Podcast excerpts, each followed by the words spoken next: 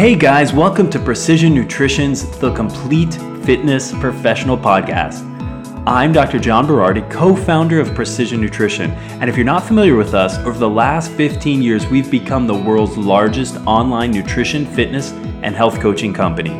Most interesting for health and fitness pros, we've turned the lessons learned coaching over 200,000 clients into a complete nutrition and health coaching system called the Precision Nutrition Certification. It's the industry's most recognized career changing coaching system anywhere. In this podcast, which is a mix of recorded articles, interviews, and roundtable discussions, myself and my Precision Nutrition colleagues will coach you on growing your business, helping more people, and becoming a better coach.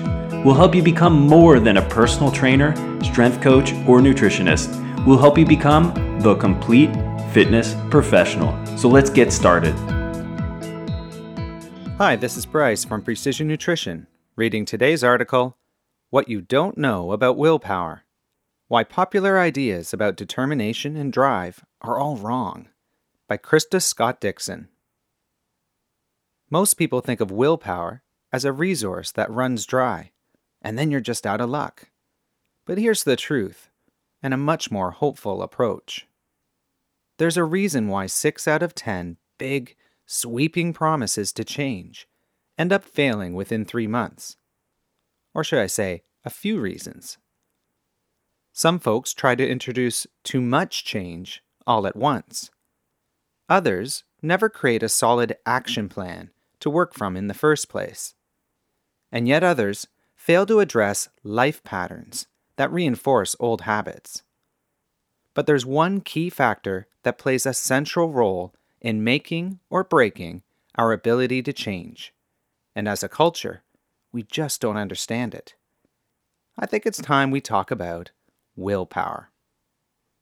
Improving your life, whether that means quitting smoking, losing weight, or getting a handle on your disaster of an inbox, it all requires change. And to make change happen, we usually go straight to our old friend, willpower. The internal conversation usually goes something like this Wake up, willpower. I've got a bunch of jobs for you. First, I need you to get me out of bed at 5:30 a.m.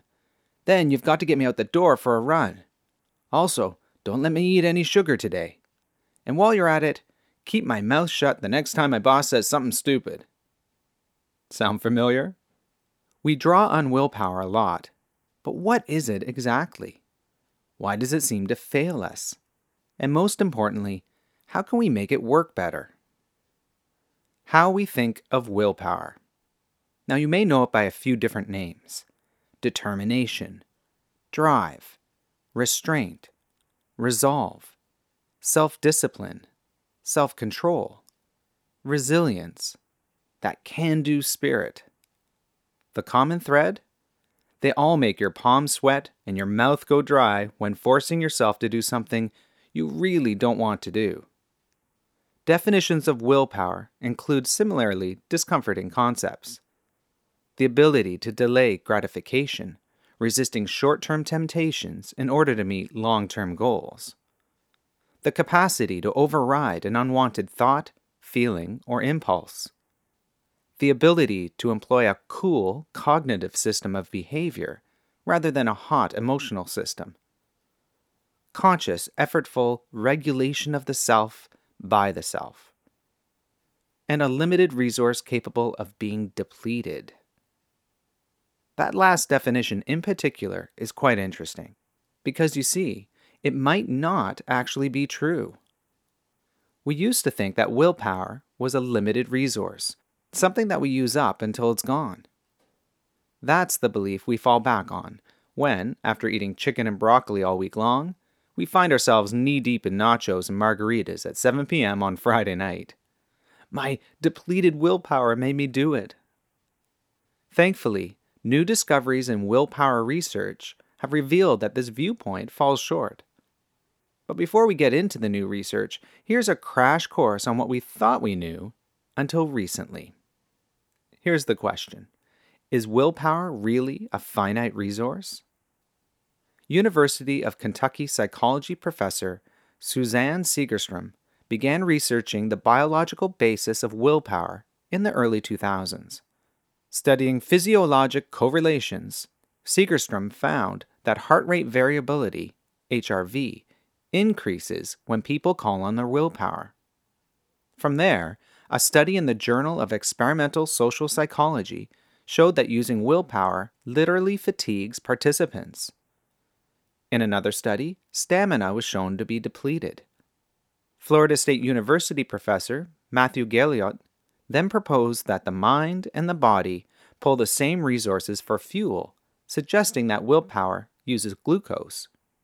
Though arguable, Gailliot's research at least suggested that individuals with high glucose resources would have more self control. Follow up studies showed that having too many choices, say at a buffet, decreases our ability to restrain ourselves. The take home? Limit your options if you want to conserve your willpower. From these studies and other data, we get the picture that willpower is a limited resource, that we must prioritize our willpower requiring activities, since we'll likely run out. Countless books and strategies have been written on the subject. The first wave of books was a bit fatalistic. If willpower is a biologically limited entity, it's not our fault if we run out. Well, that's not very hopeful and practically useless when it comes to making big life changes. The second wave was a bit better. These compared willpower to a muscle, suggesting that it can be strengthened. So authors shared all sorts of strategies for doing so. Here's the only problem with all of this the willpower as limited resource narrative is only half right, which means it's also half wrong. Change your beliefs on willpower, change everything. In more recent studies, one thing really stands out willpower is surprisingly simple to boost. So easy that merely suggesting to people that willpower works cumulatively rather than being a finite resource can be enough to improve the numbers. In one study from Stanford, researchers gave subjects the prompt Sometimes working on a strenuous mental task can make you feel energized for further challenging activities. Simply sending them the message that willpower can build on itself rather than run out was enough to get people to be significantly more successful at the tasks at hand. Staggering, isn't it? I'm not saying this is going to work like a charm every time, but it does reveal the power of our own perception when it comes to finding motivation. Where willpower can take us from here. All right, it is absolutely true that willpower is a finite resource. You will absolutely run out of it if you use too much. But only if you believe that's how willpower works. What happens if you believe the opposite? That doing something requiring willpower can drive you to accomplish even more. Well, amazing things happen. For example, when the Stanford researchers asked 153 college students about their attitudes regarding motivation and willpower, the ones that felt willpower was a limited resource felt depleted after a difficult task. Yet the students who felt that willpower was cumulative did better on every subsequent task given. As the saying goes, nothing seems to succeed like success. From here, anything is possible. Excelling at something in one area of life might lead to a whole chain of successes in seemingly unrelated areas.